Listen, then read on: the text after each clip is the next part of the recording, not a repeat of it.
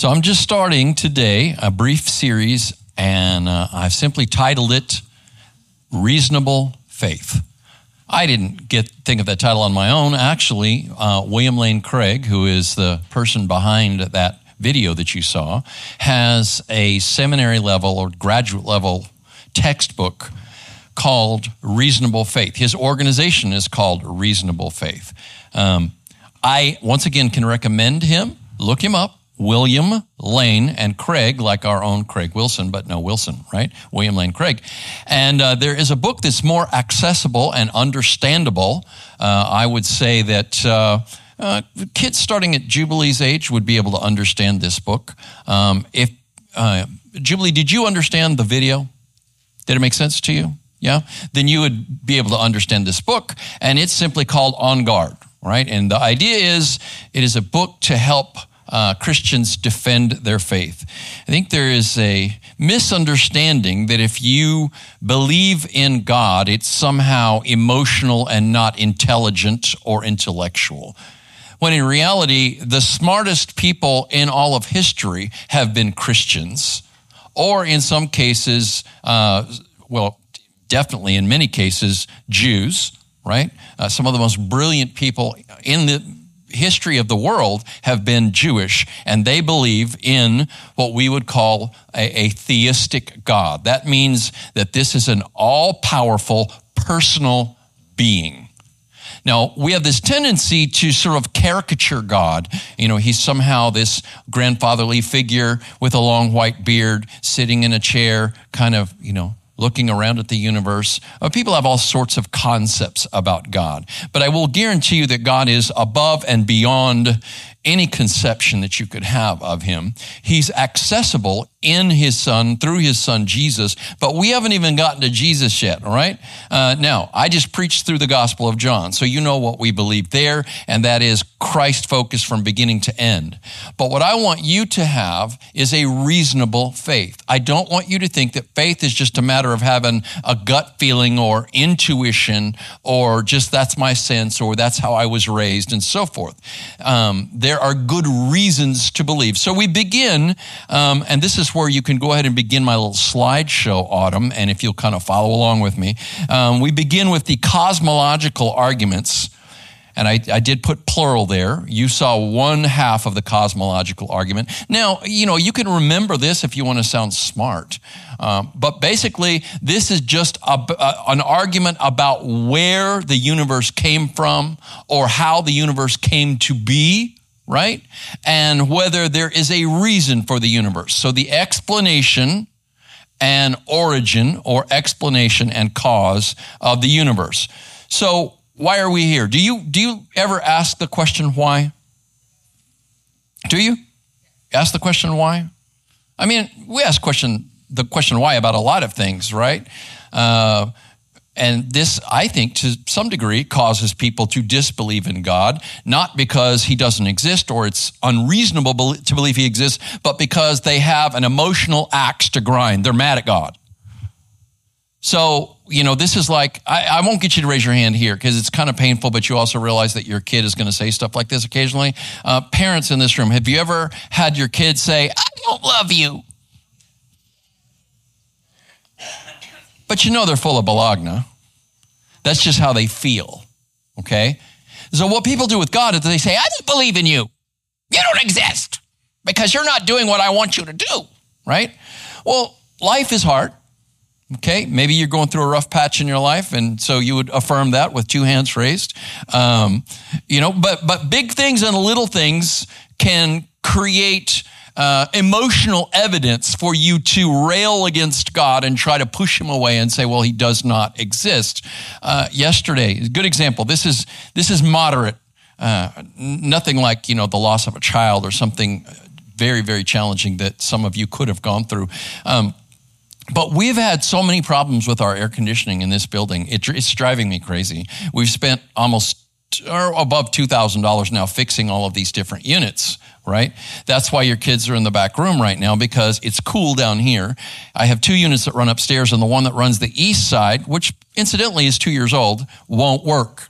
and we've done lots of stuff. And so we know what we need to do now, but it's a huge fix. And so we're just praying that we can ride out the, the end of this summer. Although obviously Texas has a death grip on the summer, right? It's autumn right now. And it's also going to be 100 degrees out today. Welcome to chaos. So that's one thing, okay? Saturday, well, actually, this would have been Friday going into Saturday. Um, sometime in the middle of the night, the air conditioning down here went out. Now, there's two units that run down here as well, but they run together, okay? They run in tandem with one another. And it wasn't one of them that went out, they just stopped. Nothing would work. I couldn't even turn the fan on.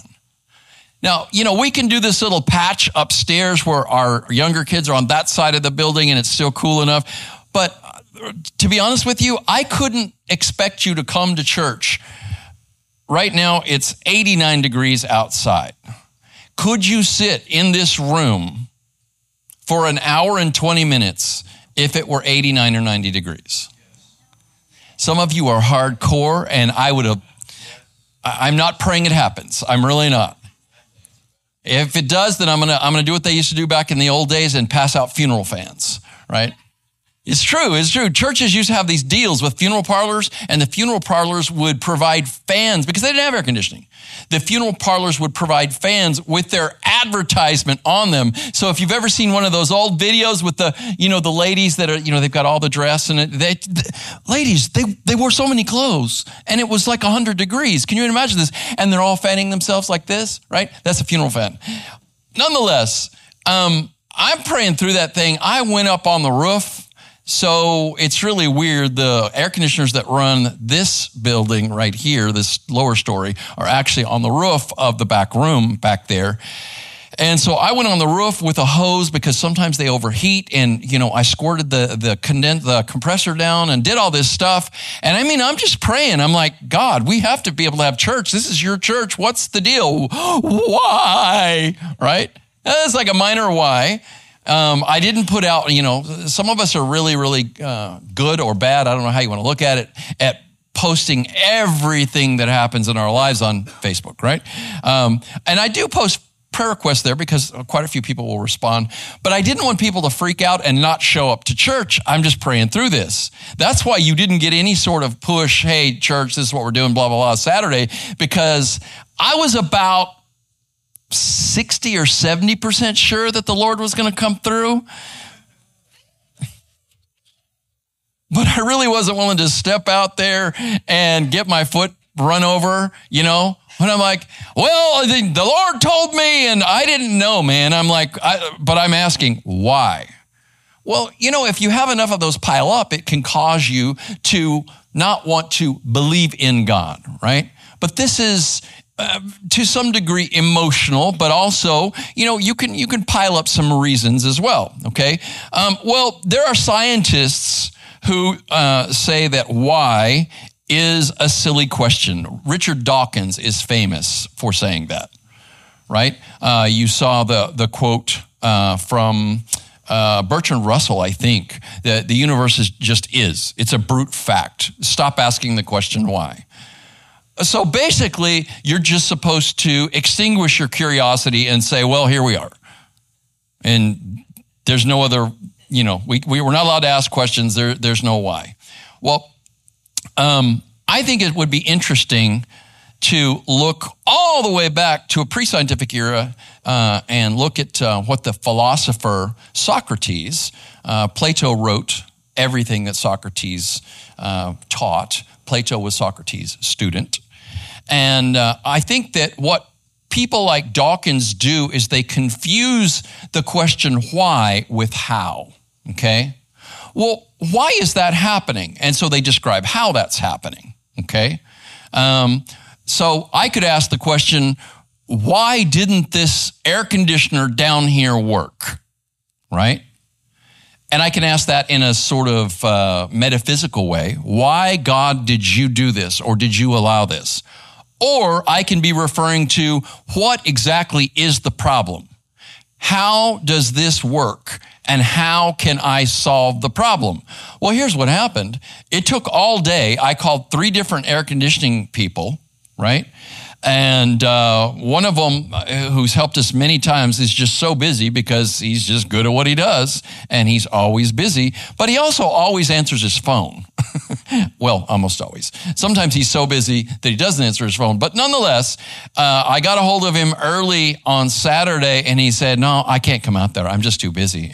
And so my spirit sunk down below my knees and I thought, okay, I got two other backups. Let's see what happens. But he said, no, I'll send, I'll send one of my guys. I'll send one of my guys. Well, I thought he was going to send one of his guys in the morning. So, I mean, the whole day passed. And then even one of his guys said, Hey, I'm on the way. I'm going to be there in a half an hour. Two hours later, he still wasn't here. By that time, I'd called two other people. Long story short, that guy comes out, right? And I'd never met him before. I said, Are you Bartow's guy? He said, Yeah. All right. So, uh, you know, I let him in. He hadn't worked on this unit before. And I took him, you know, in the back room. So we're just going to like look at the thermostat, which is back there, and then go to the back room and look at all that junk back there, and then go on the roof last, right? So that he can see what's going on. And he just popped the little thing and he looked in there and then he checked. And all it was was a clogged line. I have a little compressor back there. We lit that thing up. He blew it out. Boom it came on. Wow. He discovered, he knows how that unit works. And so he knew what to test. So sometimes we confuse that question why, but when we're talking why in here, we're talking in more of a metaphysical sense, right? Why did God allow that or cause that? Or did God have anything to do with that? Um, so back to our friend Socrates. Socrates has been sentenced to death by the Athenians for perverting the youth. Basically, he was teaching things that they didn't like. And so they said, we're either going to do one of two things. We're going to uh, kick you out of Athens and you'll never be able to come back. Or you can drink hemlock, which is poison, and kill yourself because we think that you're unfit to be a part of our, uh, our community, right? So there's this, there's this long uh, dialogue. All of Socrates' teaching is laid out in dialogues. There's this long dialogue called Phaedo or the Phaedo. And in that dialogue, I think he exposes something that we don't pay attention to or think about, that we confuse how and why. So let's take a look at um, what uh, Socrates said here. Um, so I've got all of this. At the end of the day, he'll drink hemlock provided for him by the state and end his life. So answer the question then why is Socrates sitting in the room with his students, right? Socrates says, it was as if a person had said that Socrates is sitting here because he's made up of bones and muscles, instead of telling the true reason that he is here because the Athenians have thought good to sentence him to death, and he has thought good to await his sentence. And then he says, I wonder that they cannot distinguish the cause from the condition, which the many feeling about in the dark are always mistaking and misnaming. And this is what I see with scientists all the time. We think that because we know the what and we know the how, that there's no need to ask this question why, or if we're asking the question why, it's really just another way of saying what and how, or what, yeah, what and how. Science is good at what and how. Science is not good at why, which is why people like Dawkins simply dismiss it. Well, there's a famous philosopher much later than Socrates. This philosopher was a continental rationalist, which means that uh, he came along in the, uh, I believe, the 1700s, 18th century. Uh, Leibniz, maybe the, maybe a, a, little earlier. But Leibniz said, um, or asked the question, why is there something rather than nothing? William Lane Craig paraphrases that. In other words, why does anything at all exist? Have you ever thought that deeply? Why is there a universe at all? Why is there anything at all? And then uh, Craig says it's the most basic question that anyone can ask, okay? So, um, the first part of the cosmological argument goes like this Everything that exists has an explanation for its existence. You exist, there's an explanation for your existence, right? There is the instrumental cause of your existence, which is your biological parents, right? But then there is the reason that you are here, um, your parents met, they wanted to have a child, uh, maybe you were quote unquote an accident. We would extend it out even further, and I would always tell people that you are significant because God created you and God put you here. But that's the leap that we must take. If the universe has an explanation of its existence, Leibniz said, it's, it, that explanation is God. The universe exists, therefore, uh, God. Now, I'm not sure how convincing that is. I think I am more convinced by the idea that we are plagued with this question, why, and that we really do need to try to figure out why there's anything at all. Why is there a universe? So let's talk about whether the universe is necessary, because that's what we're really saying. Does there have to be a universe? Uh, there doesn't have to be a universe, right? Um, when we talk about something necessary in philosophy, we're talking about something uh, that it would be impossible for it not to exist. Um, as William Lane Craig points out, numbers and sets may fit into this category. A necessary being is uncaused by definition. God is the necessary being. So you are significant. I believe that, but there's a cause for your existence. So you're not necessary. Now that might sound, you know, like an emotional affront to you. I'm not necessary. What are you saying? But you're not necessary. I'm not necessary, right? That doesn't mean that I'm unimportant. I'm important to other people, right? And uh, of course, important to the Lord. So God is the necessary being. And that's where we find an answer to the questions where did God come from and who made God? Those are actually foolish questions that misunderstand the concept God. God is the necessary being. That means that he didn't come from anywhere. He's always existed. It's necessary that he exists. So nobody made God, and God didn't come from uh, anywhere. Uh, William Lane Craig says it this way God is being itself, pure being, and is the source of being to everything else. So let's go to asking if the universe is necessary. You obviously heard my answer there. Um, Carl Sagan famously said uh, in his, uh, his uh, television program, the universe, all there is, all there ever was, and all there ever will be. Well, if Sagan is correct, then perhaps the universe just is. It's a brute fact without explanation. But the reality is the universe is contingent. Now, what's the difference between something that is necessary and something that is contingent? Some things rely on other things for their existence. You have to have air, you have to have water, you have to have food, you have to have a reasonable temperature. Our bodies can endure uh, pretty serious cold and uh, heat for short periods of time, but not forever. If you're denied any of those things, then you die. And while those of us who are believers in a God that grants eternal life would say there is life after death, you, for all intents and purposes, for this life and this world, cease to exist. Now, I believe that there's a spiritual side of you. I believe you're going to continue to exist and so forth, but I'm just looking at just sheer evidence. You and I are contingent beings. We are subject to causation. And contingent things and beings are what Thomas of Aquinas, uh, or these things are what Thomas of Aquinas called contingent. A contingent being requires a necessary being. So, is the universe necessary or contingent? Um, the ancient Greeks believed that matter was eternal, right? So, maybe the universe hasn't always existed, but has matter and energy in some form always existed. So you heard the second law of thermodynamics quoted in the video. The first law of thermodynamics essentially says that matter and energy are constant in the universe. They never go out of existence. They trade places, e equals mc squared. That's what that's about, right? That matter and energy can trade places, right? Think about it this way. You put a stack of wood down here and you put some kindling under it and you light it on fire. Does the wood go away? No, it changes into energy, heat energy, and then turns to ash. It's just another way of seeing this, okay? First law for thermodynamics. Well, the Greeks believed that matter was eternal, and that includes energy since they flow in and out of each other. I just quoted the first law of thermodynamics. Up until the early to mid 20th century, science was nearly united behind the idea called steady state, that the universe was essentially in some form eternal. Okay, now we get to something that uh, is fascinating and also debatable. Um, is there an infinite amount of matter in the universe? Has there been an infinite amount of time that the universe has existed?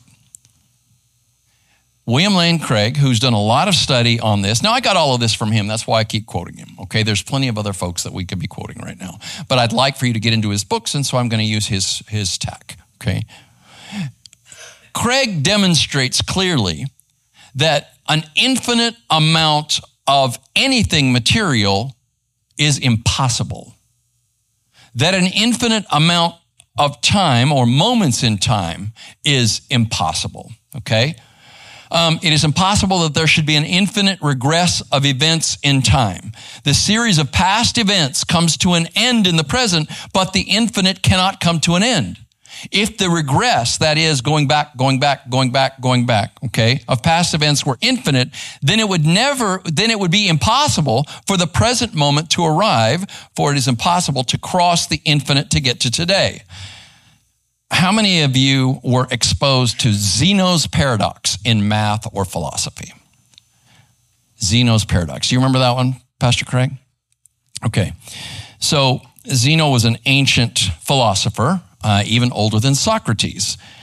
And he proved, he thought, with his argument, that he could prove that movement or motion is an illusion, that there is no motion. And here's how he thought he proved it right? He used the, the, the figure in Greek mythology of Achilles. And he said, Can Achilles cross the stadium? He said, Well, let's just think about it this way. To cross the stadium, Achilles has to continue to move in half steps, right? He's going to cross halfway across the stadium. Then he's going to cross half of half, and then half of that, and half of that, and half of that. But you can keep dividing that infinitely. So Zeno said, Achilles can't cross the stadium. What would they, that be like? Pastor Craig would stand in the back of the room. I would stand in the front of the room, and we would each march toward each other in half steps, right? We would cross halfway across, halfway across, halfway across. This would seem to prove that it is actually impossible to move anywhere at all.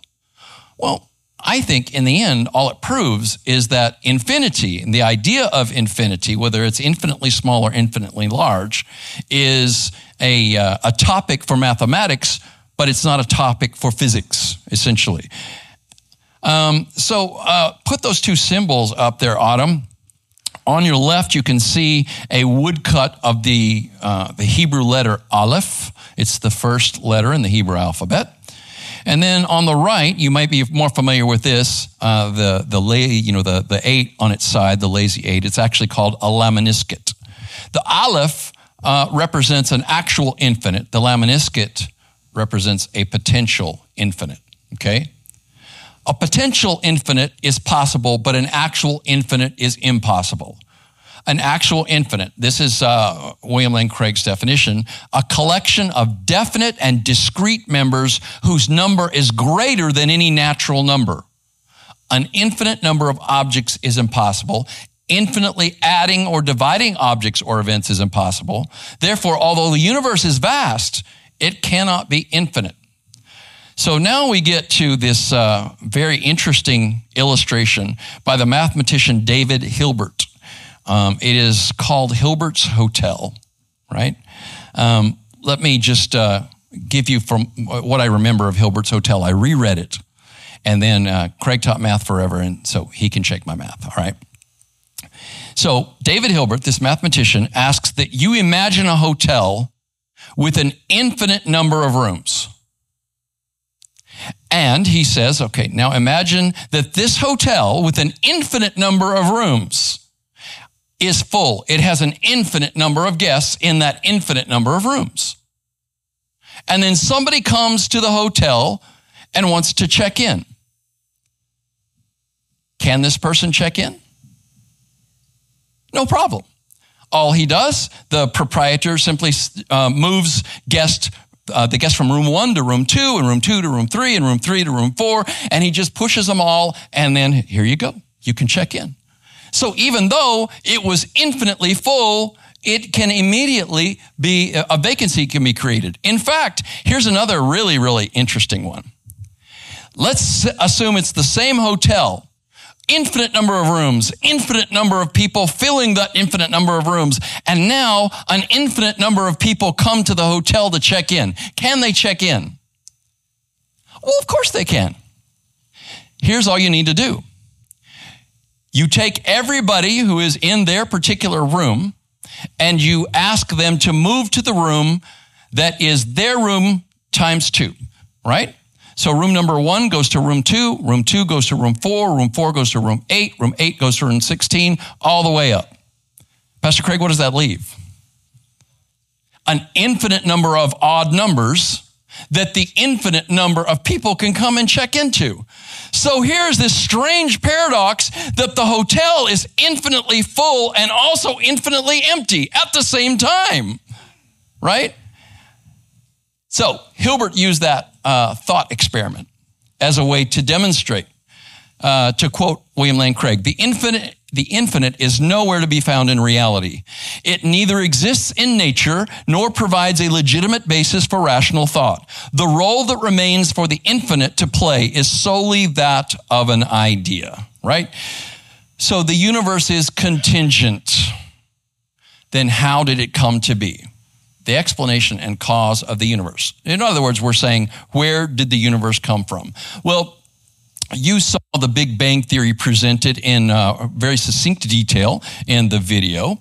Um, this is the most widely accepted cosmological mo- model, first theorized by Alexander Friedmann and Georges Lemaitre in the 1920s.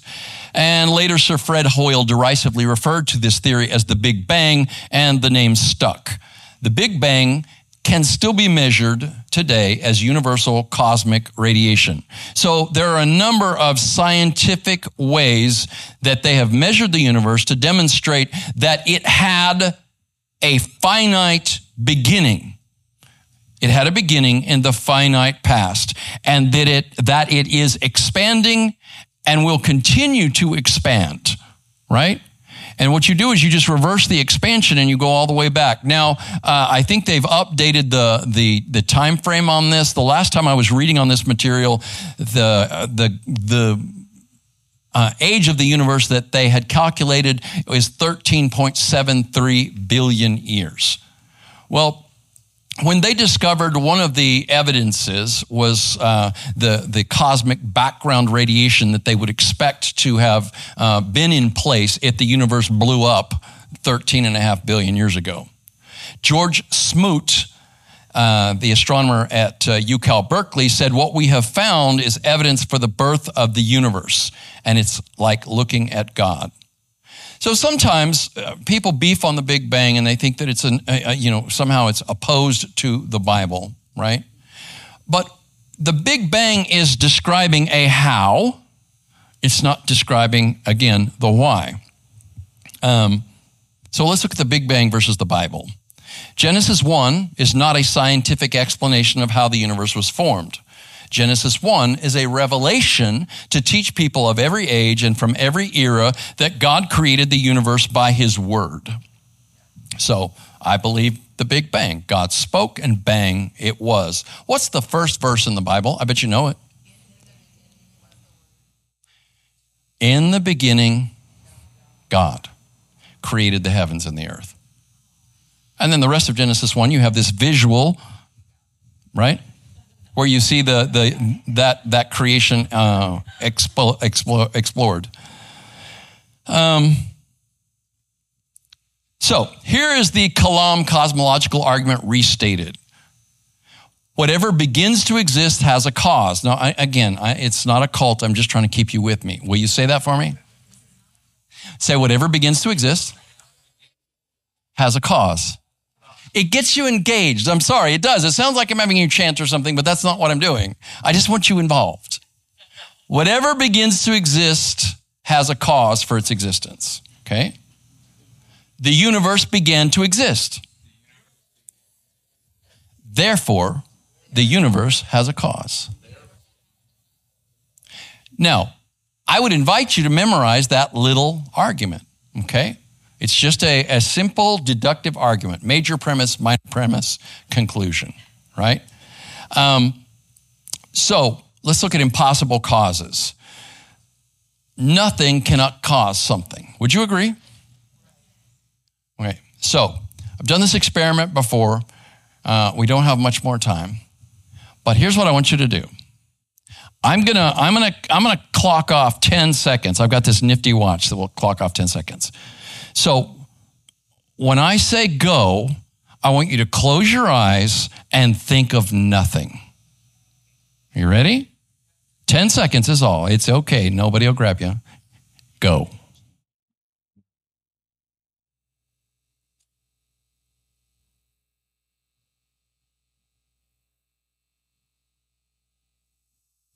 That's 10 seconds.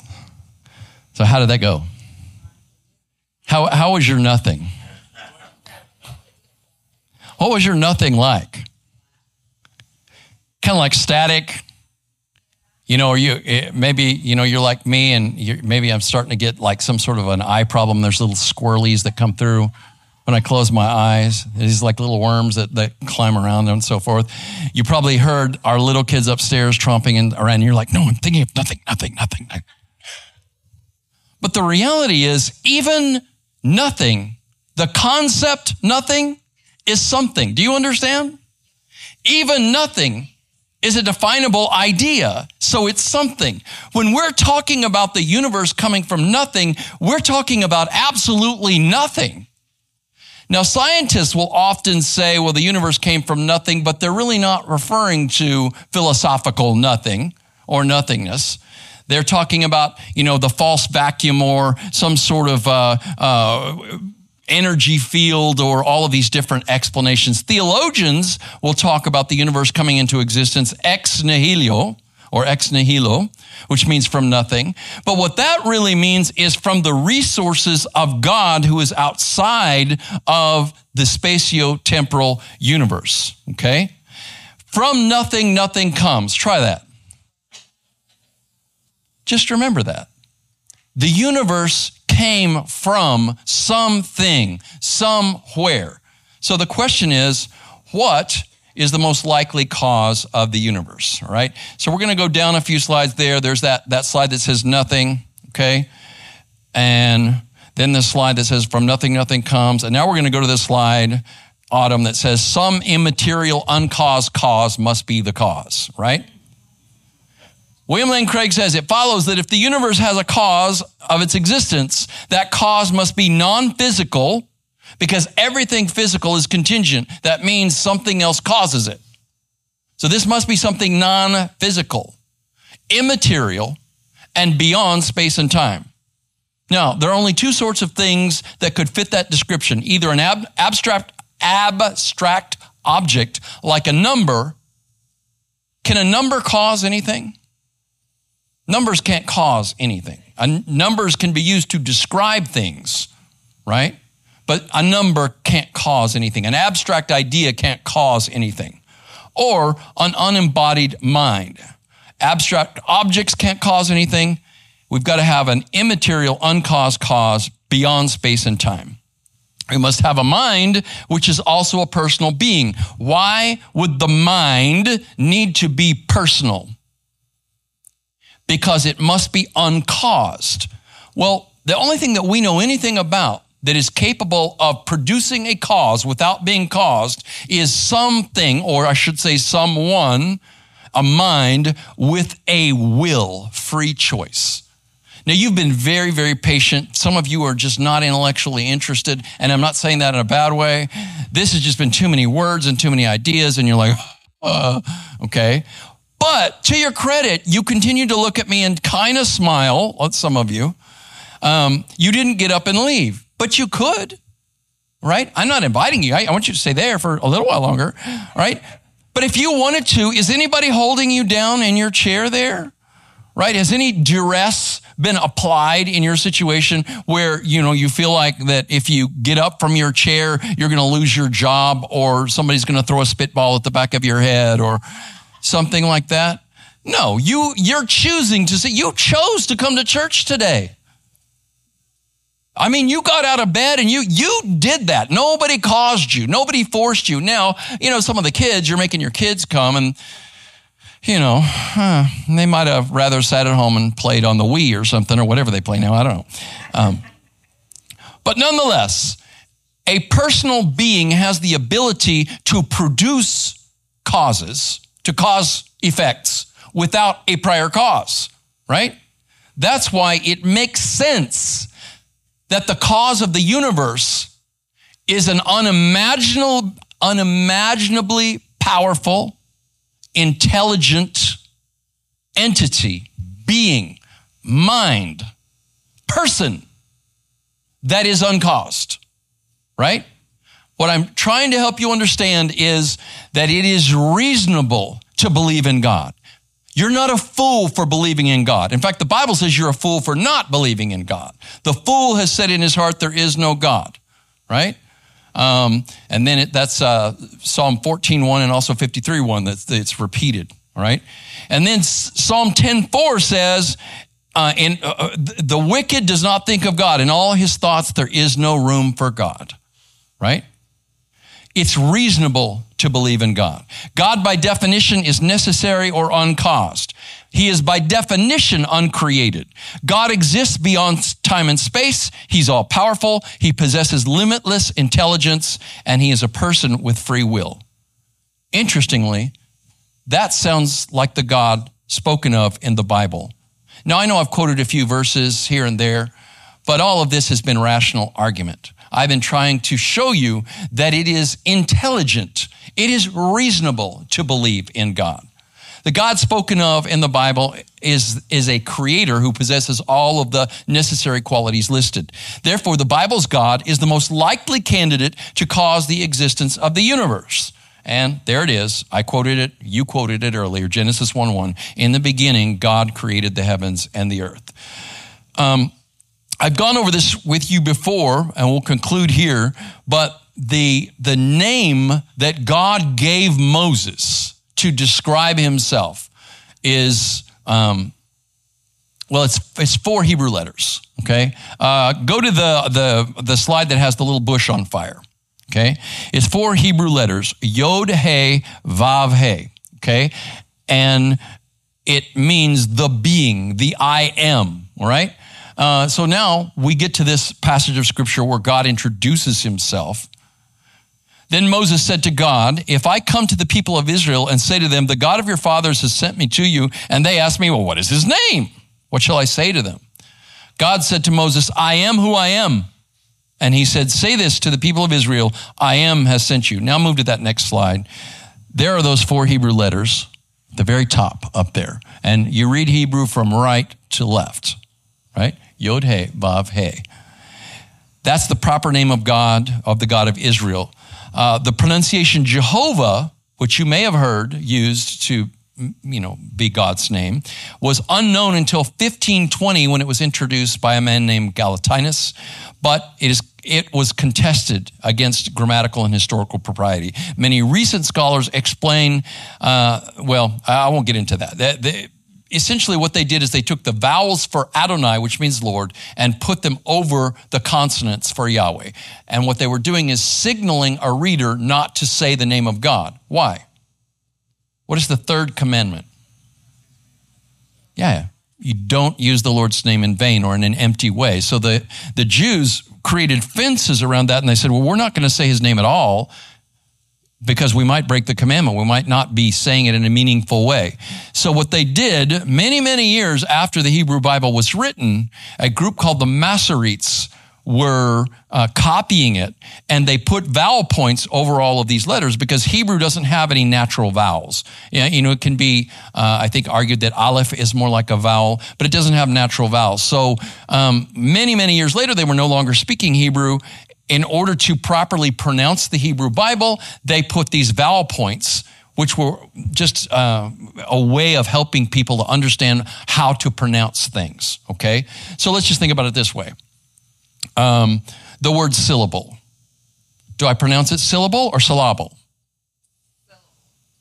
Or syllable? There's an E at the end. But if I didn't know, if I didn't speak English and I spoke a language where, you know, you had a final E with an accent on it all the time, I might say syllably.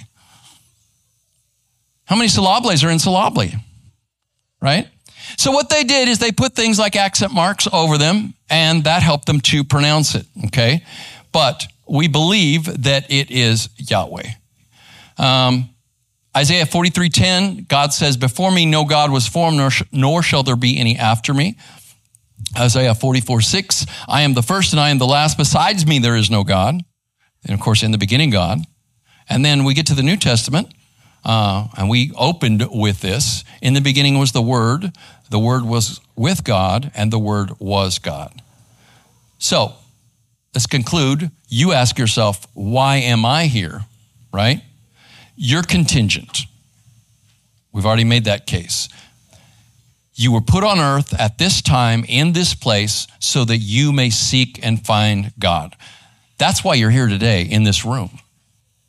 Even if you think you already believe in God, you're here because God called you here and somehow you heard that call and He wants you to seek Him and find Him.